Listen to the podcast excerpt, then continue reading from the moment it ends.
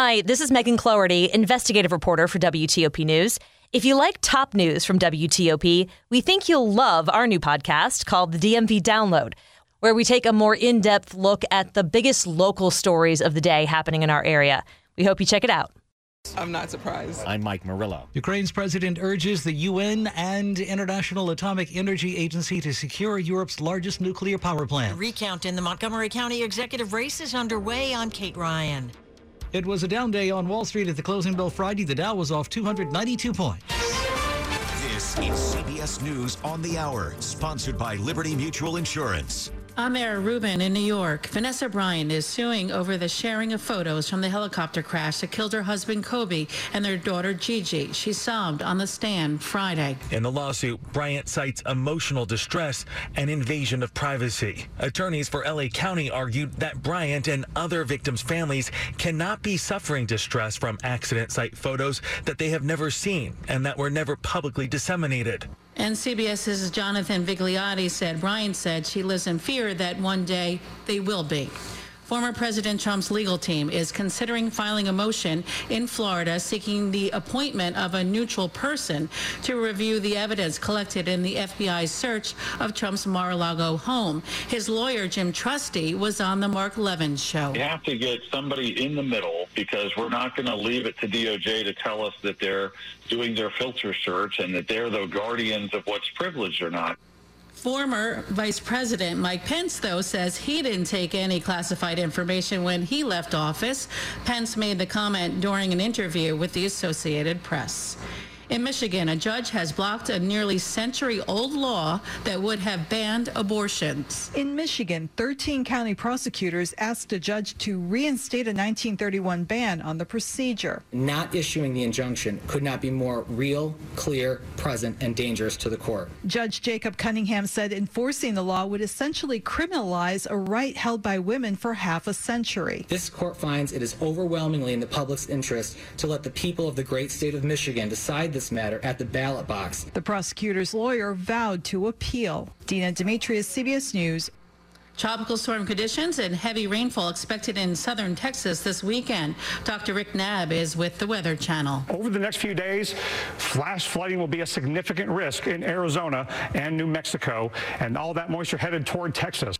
The highest ranking ISIS terrorist to go on trial in the United States was sentenced to life in prison. El Shafee El Sheikh was convicted of the kidnapping and murders of four Americans in Syria. Mike Haines, brother of victim David Haines, reacted to the sentencing Friday in Virginia. Today is a victory for humanity over the poisonous and destructive ideologies that fuel terrorism. Death Valley's National Park's most popular sites will reopen to the public today, two weeks after massive flash flooding.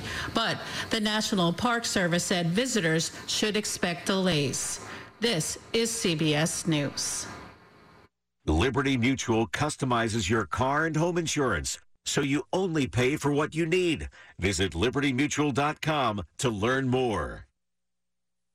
Oil investments involve a high degree of risk and actual results may vary. Oil keeps going up. Hedge against inflation and the downturn in the stock market. Get in on the next major oil boom now and help make an investment that can potentially pay you monthly income for up to 20 or more years. You listen to WTOP for the latest news, traffic, and weather in your car. But what about when you're not behind the wheel? Download the WTOP News app to listen wherever you are eating breakfast, out for a run, or at work. Plus, sign up for news alerts, create a personalized news feed, and register for rewards 24 7, 365. Never miss a moment with the WTOP app. Brought to you by Navy Federal Credit Union, where members are the mission. Visit NavyFederal.org, insured by NCUA. WTOP at 403. Good Saturday morning. We made it to the weekend, everybody. August 20th, 2022. Early chance of showers and thunderstorms, then partly cloudy, high of 85, 77 right now.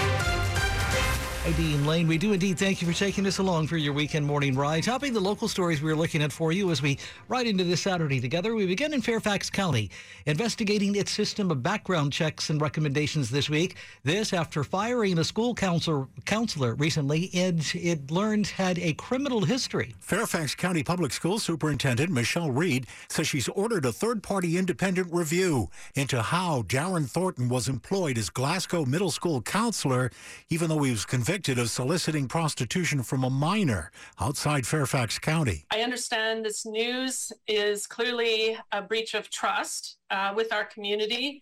And I want our community to know that we're taking the situation very seriously. Reid says all new employees of the school system will have full background and reference checks completed before school starts. And all employees' background and reference checks are being reviewed. Dick Iuliano, WTOP News. WTOP has this week reached out to the former Fairfax County Superintendent Scott Brabrand for comment. Thus far, we have not heard back. Stay tuned. WTOP at 405 Saturday morning. School bus stop changes are coming to Blake Lane locally in Fairfax County. It's the road you'll remember where two Oakton High School students were killed back in early June, June 7th. Fairfax County School Board member Karl Frisch says this morning most stops are being eliminated altogether. 22 bus stops are being changed in time for school this coming week. Students will no longer uh, be waiting for the bus along uh, the busy Blake Lane. Six stops in all will remain, but students will wait for the buses on side streets at least 50 feet from Blake Lane and will not, we're told, approach the school buses until all traffic is stopped. 18 year old driver Yusman Shaid is facing two charges of involuntary homicide in the June crash, June 7th crash that took place. WTOP at 406. You know, it's been six months now since a slew of bomb threats came into several of the nation's historically black colleges and universities.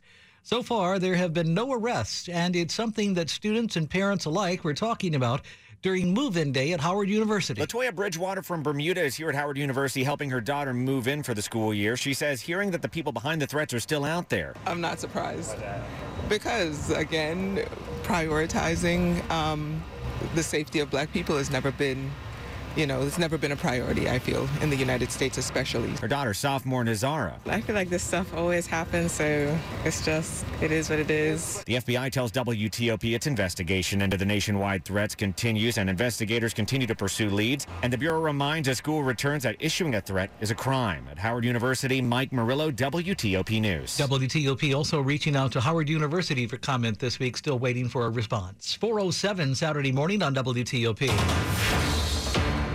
Election 2022 on WTOP. One month locally after the Maryland primary, Montgomery County's Board of Elections is conducting a recount now in the Democratic contest for county exec. Please sort the ballots into the following piles. A vote for Blair, a vote for Elrich. The recount for Montgomery County executive requested by Democratic candidate David Blair kicked off Friday morning with Board of Elections attorney Kevin Karpinski instructing elections workers on the process. The recount's expected to last through the weekend.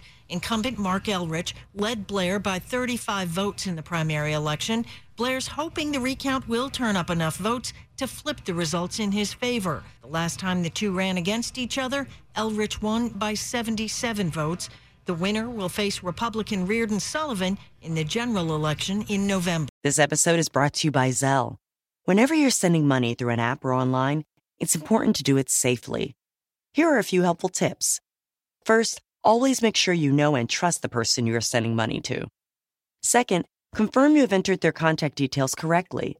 And finally, if you don't trust the person or your recipient is rushing you to send money right away, think twice before sending money through an app or online.